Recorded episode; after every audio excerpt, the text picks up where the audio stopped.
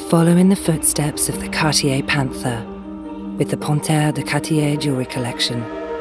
A creative signature of the Maison, the Cartier Panther has been reinvented time and time again since her first sighting in nineteen fourteen. Magnetic, feline, and wild, she is a force to be reckoned with, evolving with each design. Unbox the newest pieces in the Panthère de Cartier collection at cartier dot com.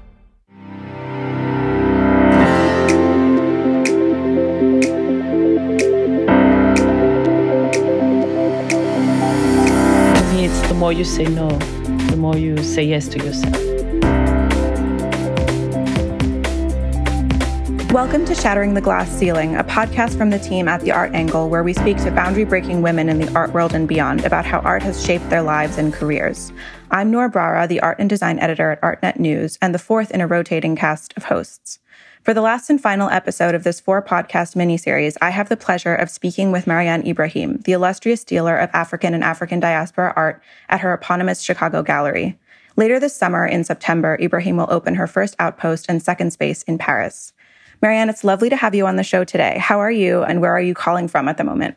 I'm great, Noor. Thanks for having me. I am in Chicago. I just arrived yesterday from Paris, getting used to the situation of moving back and forth, so... I'm excited to get to that part about setting up your Paris space. But sort of to backtrack a little bit, you were born in Noumea, the capital of New Caledonia, which is not so far from Brisbane in Australia. You moved to Somalia when you were five and moved again three years later to France. I'm curious how you feel your childhood experiences in navigating so many different cultures has informed your appreciation of the arts.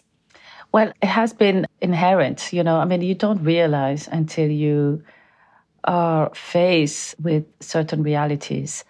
When you're a kid, you don't look at those questions of identity or geography because you just want to play, you just want to be with other kids, and you have the comfort and the love and the protection of your parents. So basically, you navigate in all of these spaces without much of a care of the world and how the world is because it's so insular, and especially when you're born in an island, you kind of are shut down from the rest of the world. And when my family went back to Somalia, where I felt great energy in being in a place where people look like me, where even though it was very cosmopolitan in Noumea, but you kind of are, are put into another space where...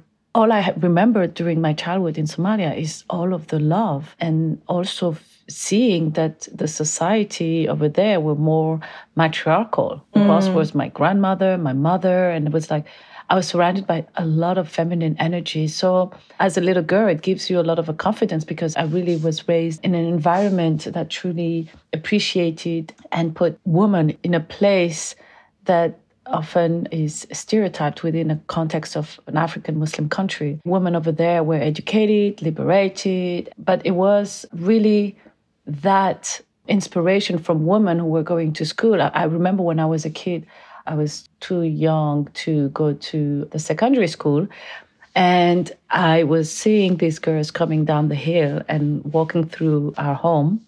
And they were all dressed the same way. They were chanting and marching like a little, you know, kind yeah. of a little girl army. I used to wake up early and wait for them to come and mm. grab a book and just walk behind them, you know, until they go to school. And I think that memories of being in a place where I was included, in a place where I felt I was visible and invisible at the same time, yeah. visible by my personality, because I was always this funny kid, but invisible in the sense where I didn't have to deal with any issue related to identity. And I think it's when I came to France where I felt a total disruption. And I really, really felt that disconnection from my childhood, as if something was taken and stolen from me. It's kind of a turning point. Until then, you kind of lose that innocence. And once it's broken, there's no point fixing anything. And then you have to accept to be fluid, you know. So the detachment allowed me to be more, I, I would say, free and, yeah. and creative, sort of lead to different paths that I would not normally look if I stayed there. Yeah, absolutely. It's sort of like you had total immersion and total understanding, and then kind of the opposite of that right away, which must have been stark, as you say, but kind of freeing in a sense, because you learn to just kind of navigate and be fluid. Yeah, absolutely. And can you tell me if you can recall your earliest memory of encountering art in a significant way? I grew up in Bordeaux and the surroundings of Bordeaux, which right. is an interesting place, uh, very rich in the transatlantic, I mean, slave trade story. There is really great attributes in the French education. First, public schools over there are probably better if, than private schools. So that equal opportunity of accessing education was something that I immediately recognized and valued and think that that is probably the tool that I have to get out of a situation because that is up to my performance. And in school, France has a very strong, very much documented, visible history. So we used to go in those streets and trying to figure out what were the buildings from and what kind of a period they were built, ornamented, decorated, a lot of churches. And I think the first encounters that I had was really on all of those public spaces and their craft that made me realize that there was a very strong dedication and beauty in making, and that beauty and craft coexist within the space. So today, if you take me on the street, I can tell you what is from the eighteenth century, nineteenth century, wow. up to the twentieth century, because I've been traumatized by looking at all of this balcony in an historical way when we were a kid. And right. also when I was there, it was the bicentennial of the revolution in nineteen eighty-nine, there was a lot of effervescence around the history of France, the revolution and, and how they influenced and, you know, the country of the free and the liberty and equality and all of that was really something that I immediately was sort of into. And when you study, you go into the paintings, you go into the sixteen classical French paintings as well. So I was very much, not necessarily through my environment, family or friends, because I was too young to have a friend to take me to a museum. But I think the school did a great introduction to the museums and history of France. That sort of led me into a more curiosity and discovering the role of the museums in the construction of identity, sort of a national identity, but also how people would look at other cultures. And I think that that sort of a perception of the West to other cultures such as African or Oceanic, it's pretty linear. I mean, it's not even questionable. It's just they're actually creating you to juxtapose two different continents and have the same gaze on these two opposite cultures. And so that was the first time that I was confronted with my identity through the Western canon of how they look at universal history. Right. And I see on one end the oceanic art and I see the African art. And I'm here in the middle, in the same room where you have the same artifacts, textile, right. in the same room of African and Oceanic. I remember that the travel was pretty long from Noumea to Somalia, which I right. didn't understand how they would come into the same place. So that were also a reveal of the disconnection that I had in the way right. people would look at the places where I grew up. Because I didn't identify with any of these objects. So I guess from that moment, I started to realize that something was off in the storytelling. Yes, absolutely, yeah. Jumping off from that, how did you come to pursue art as a career? And how did you make that sort of professional decision? I didn't have the luxury to choose to work in the art. It didn't feel to me that it was a possibility. It was a very secular, closed environment. It was not something that was welcoming at all. And you don't realize the trauma until you reach to a point where you're dealing with people who are appreciative that the work that we do also impact on the way they're looking at not only the art, but any other possible career. So I would say it really hit me in the face of doing something about it in the broader sense as a collective. If I keep complaining about the way people look at the art, especially the art that are present in the African continent, if I keep complaining about it, that is because there is no will to change the narrative. And I had either two positions. I'm an outsider and I just continue to critique or I just go in and trying to really bring some other directions of the arts to the public. My introduction to the art went to the more intangible art because I did a brief career in the archaeological world, which came through a right. rejection of a group of French archaeologists who came to Somaliland, where my family and I are from. And they just went to a site and they decided that they just discovered a monument and a site that has been there for four thousand years before Jesus Christ. How do you discover something that was always there? A place right. where I used to play when I was a kid. And that was a total rejection for me to say, you cannot own this. And I was, you know, living a quiet, youthful life in Paris. And that just hit me in the face. When I saw the publication, I just booked a ticket and I went there. And the idea was to say, you cannot. I will reject that you take ownership of a heritage that belongs to my people. No way. Yes. And so that led to a path mm. that was working into the recognition of the sites, working with the locals, working with the universities, working with the archaeologists. And I just immerse into that environment. I probably would have stayed in that world if it wasn't too politicized. So I left a door open to do other things. And then when I was confronted with the contemporary art scene in Paris, this is where I realized it was much easier than dealing with archaeological sites, you know. So it wasn't really a path that I pursued and saying this is exactly what I wanted. You know, it's sort of started with history, then culture, and now art. And those three were very instrumental in sharing the way I perceive art. Absolutely. Moving from that point, I remember you telling me once that when you decided to open your galleries in the U S, you wanted to do so in cities where the markets weren't already saturated, where work by international artists could really make a difference in the local culture and community more generally. To kind of look at your arc, you opened your gallery first in Seattle in two thousand twelve and then in Chicago in twenty nineteen, where your program has grown to include some of the foremost African and African diaspora artists working today. You personally have also been hailed many times as the most important dealer of artists from these regions and one of the most influential now young dealers writ large. I'm curious, just what is it like to reflect back on this journey?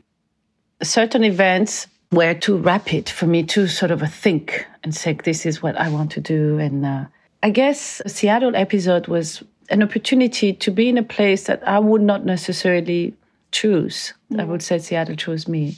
And it wasn't really a place where I felt an immediate recognition or embrace, but it created something much more relevant when I look at the art today. You're off the perimeters of the artwork. And that was the best preparation that I could come up with because it allowed you to not listen to the noise, to kind of stay focused, to work on your program, to try to be creative, to simply present art for what it is, just art. And there was not a commercial pressure of it.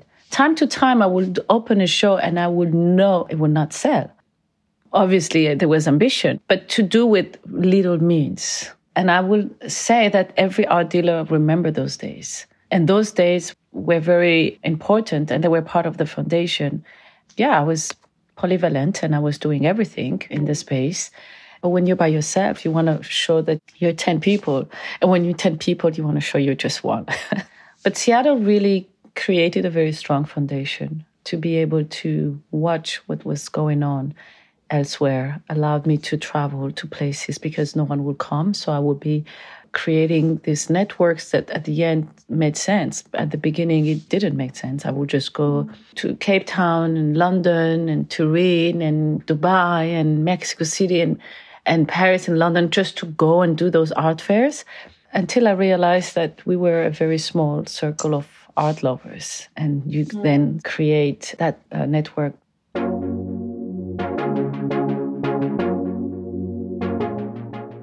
As a dealer, you are known to be quite protective of the artists that you work with, which is an incredible list that includes artists like Amoako Boafo, Clotilde Jiménez, and Ayana V. Jackson. How have you been able to cultivate a safe and supportive environment for these artists that you work with? It's a partnership. It comes with an understanding that comes with listening. And in every partnership, there's duties, there's things that I have to provide and things that they have to also provide. But it comes really with a common vision and sort of accompany that vision with the artist. An artist like Clotilde Jiménez is a clear representation on the way we work and nurture with artists, because it goes beyond that aspect of the commercial side.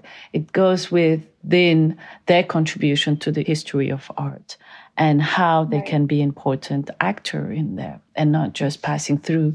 And that also the art market have a speed up, and the collectors is also taken into this swirl of fast decisions, and you got to move really quick, and artists have to constantly create and provide. But the place of display, it's sacred to me. We've never had a show with Clotilde until last year. And we've been working together for more than three, four years. And it's about planning, and it's about taking time and preparing. And when I see artists doing exhibitions so fast, right after their degree, it can have some side effects because you're not mature enough. You need to explore the world. You need to travel. You need to try different residents and try different things as well. And I think if I had exhibited him when he was coming out of school, and the work that he has created, it wouldn't have been as strong. Patience is really one of the quality and also the defect that I have, because often people don't feel like they need to wait that long, but things have been very transparent and clear with the artist. The next show is the work of Ruby Onyinyechi Amanze, and that is even longer. We've been working with her for almost six years. And in a couple of weeks, we will have her first solo show.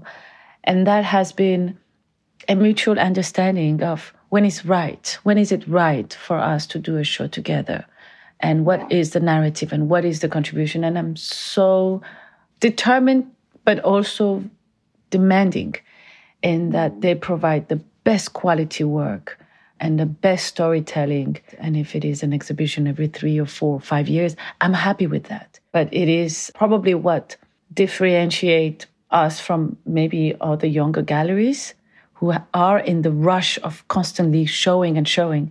It's the risk of patience. We are very connected with serious collectors and art patrons who are investing mm. in our journey in many ways, and not only financially, but they are investing in building the narrative. And we've had really great experiences with the collectors who also wanted to protect the artists that we work with, because it's right. not in their interest at all that an artist is going in a path that will not allow the artist to develop fully. I love that. And it's great to be able to work with people also that you share that ethos with. Since you mentioned it, obviously in September, you'll be opening a new space in Paris, which is in many ways seeing a sort of art renaissance right now in the wake of Brexit. Why did you decide to open a Paris gallery, and how are you feeling about opening a space in a city that you spend a lot of time in? It was going to happen. I was just resisting the idea of going to Paris. Yeah. I w- it was going to happen because there is a, this sort of um, love affair that I had with Paris, where kind of I left in twenty ten with the idea that I would never return. And somehow it was just pulling me back. Paris is the place where I had great and fond memories. But there was uh, some challenges and difficulties. I mean, culturally, that often in Paris, there's not the same attention to entrepreneurship and diversity. And you cannot really expect that they will be handing that to you on a silver plate. So being in America right. sort of uh, gave me the confidence to embrace not only the entrepreneurship, but also to embrace that I want to present this art. And this art are from the African diaspora. And it mm. does not much matter what you think of it. You know, it was more like, I really don't care about the opinion that you have, because what I'm more interested is how collectors and the general public might connect with works that they would not normally find either in the media or in the institution or in other public spaces. And that was right. really what sort of got me out of Paris, because I felt that it's not conceivable for me to demand that the art scene reflect my cultural background. There's so many diversity. And for me to say that it isn't because it doesn't exist was problematic. It exists, mm. but it's not shown. It was one of the reasons why I was comfortable going to the U S. And this is also the reason to come to Paris, is because now I'm much more comfortable to share and to expose different narratives. And we don't only work with African diaspora. This is what we have known, but we also work with artists from different backgrounds and different countries. And the idea of the African diaspora is also has a lot of a multiplicity. An Afro-French is different from an African-American. It's different from an Afro-Brazilian or an Afro-Caribbean. And I think our ambition is to have a foot in the Afrocentricity, and with the other foot sort of a cover the other cultures that the African diaspora or descendant has been confronted. It's actually interesting to see the subtle differentiations culturally from different countries between an African diaspora descent born in Germany versus one born in Italy. I'm kind of a, right. into that more than this is black versus white, you right. know, because that I really don't care about that part. I only yeah, care within course. the subcategories of the African descent stories and how one is connected to the other. So right. Paris has been um, a city that had embraced many movements where African American would find refuge, especially artists. Mm.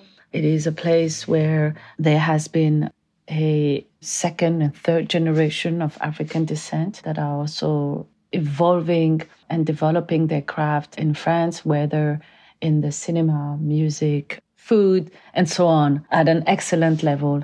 And so Paris is witnessing a great renaissance, not only in mm. the art, but I think Paris is also becoming the capital of diversity and the capital right. of that Afrocentricity that will welcome different voices. And Paris is one of the most beautiful cities. Everywhere yeah, you walk, everywhere you are, it's sort of a reminiscent of a great aesthetic. And yeah. being in the Avenue Matignon is even more historical, because it used to be the art scene of the sixties. I'm overwhelmed and excited. I can't believe it's happening. And I'm very excited to welcome the artists. And I would say that it's for them, because this is years of collaboration. This is years of partnership. Yeah, this is my thank you for their companionship, trust, loyalty, and to be able to have their work critiqued and seen in a different context than the U S, which they have always been accustomed to. That's wonderful. That's such an incredible story. And congratulations to you. I can't wait to see how everything shapes up when you open. I know I am, and certainly our listeners are curious about how you've kind of been able to so confidently over the years carve out your ethos, carve out your vision for your program. So what is the best advice you could give kind of a younger version of yourself entering into the art world today that our listeners might learn from as well? I did mention patience, but the other part is integrity. There will be many offerings to take, and there are many temptations that you might have with the career and with the work and with the art, because it's sort of a specific and narrowed environment. I would say, for me, it's the more you say no, the more you say yes to yourself. And that was really what guided me in saying there was something better. If you pass, it's okay. It's something else that is coming. Right. Yeah. I think that's excellent advice. And then sort of in turn, what's the best advice you feel you've ever been given? Don't have too much art stock. Trying to be, that was one of the dealers who gave me the best advice, was like, you don't need to stock all of this art. If you have yes. way too much, return back to the artists. Don't accumulate. You know, have a clean art storage is the best advice that I have received. It's the foundation. I'm talking about commercially. I mean, having a storage to store your art because you bought the work and you love and you can't live with all of them, but you want to keep them, and which is understandable. But if they are works that just sitting there, you got to have the conversation and within yourself. Why do I have that? And also talk to the artists. Why do you have that? And what makes sense? And find creative ways of having the work being seen and moved and um, returned. Absolutely. Obviously, we have had a crazy last year. That said, I wondered if you've seen an artwork or a show recently that kind of makes you remember why you do the work you do and why you're in this industry. I think the reconnection with what I do and why I do, you know, the museums here are kind of a reopen as opposed to other places. Mm. So I spent a couple of hours at the Art Institute of Chicago, which you normally go to to see a specific exhibition and to socialize as well. But this time I went to areas that I was not familiar with and just walk around. And I felt extremely privileged to do what I'm doing because mm-hmm. you're surrounded with important works and works that sort of trigger the way you, you see the world and how you think. But just to walk into those spaces, reassured of what was coming next and how, as people, we can come around and celebrate. I was going to the gallery every day during the time of the COVID. And it's wonderful to be in a space where you receive work and you ship work and you look and you contemplate and you spend a day with the work before it goes. So I will say the museums were the spaces that I miss the most. And I will definitely have a different perception now in going to those art temples and then walk back in time. A last show of Sergio Lucena, yes. which is an abstract painter from Brazil, was also is sort of a quiet and calm moment that I didn't realize I needed because we've had so much work with dealing with sort of a figuration and dealing with historically charged narratives. But this was a sweet retreat to have the show in the gallery and sort of please a lot of our collectors because you kind of, um, each of his paintings, you sort of uh, diving into an ocean. And sea and oceans are probably the things that I miss the most and I haven't seen for a while. I, I really appreciated the escape of the exhibition yeah. that we had last. The time of the confinement also allowed to be present, closer with the artist. That's really great to hear. As we move further into twenty twenty-one, how did you manage your work-life balance over the course of last year? And what is one thing you've learned that you'd like to take forward and one thing you'd like to leave behind? I did a lot of reflection. I've read a lot of biographies of famous art dealers. It was really the intellectual approach of the art. I, I think there was a lot of that missing. And especially when it came to the African descent and Black art, it feels like it was like gold rush, like people have to have the work. But there was not much of a commentary, social or political commentary, an intellectual commentary on the work as they right. were presented to the audience. It was like an Instagram click and buy and go, you know? Mm. So we put some focus on working closer with the artists and trying to understand what are the references and the intuition and the intention of the artists over the work. We also launched our editions, which is also a different exercise. We've had a first edition with Amoako. We have more coming with different medium. Mm. So giving the artist the possibility to express and to expand his practice onto different medium. It was that that we wanted to pursue more of this year. And what I would leave behind, I find it quite calm to not jump on a plane and go from one art fair to the other. And yes. sort of uh, help me focus on which one I want to focus and which one I want to continue to support and be with, you know, sort of a physical attendance. But I would say less business traveling would be ideal and more personal traveling would be better. During the time of the exhibitions, we were able to have a one-on-one conversation and by appointment. So it was a great exercise because you have this kind of a interpersonal interaction with the collector that you would not normally have. Definitely. More meaningful in-person connection and, and less kind of busy work is hopefully something that will come out of this period. And I guess, Marianne, what are you looking forward to next, sort of more generally? I'm excited about the show of Ruby Onyinyechi Amanze and have a great and successful show.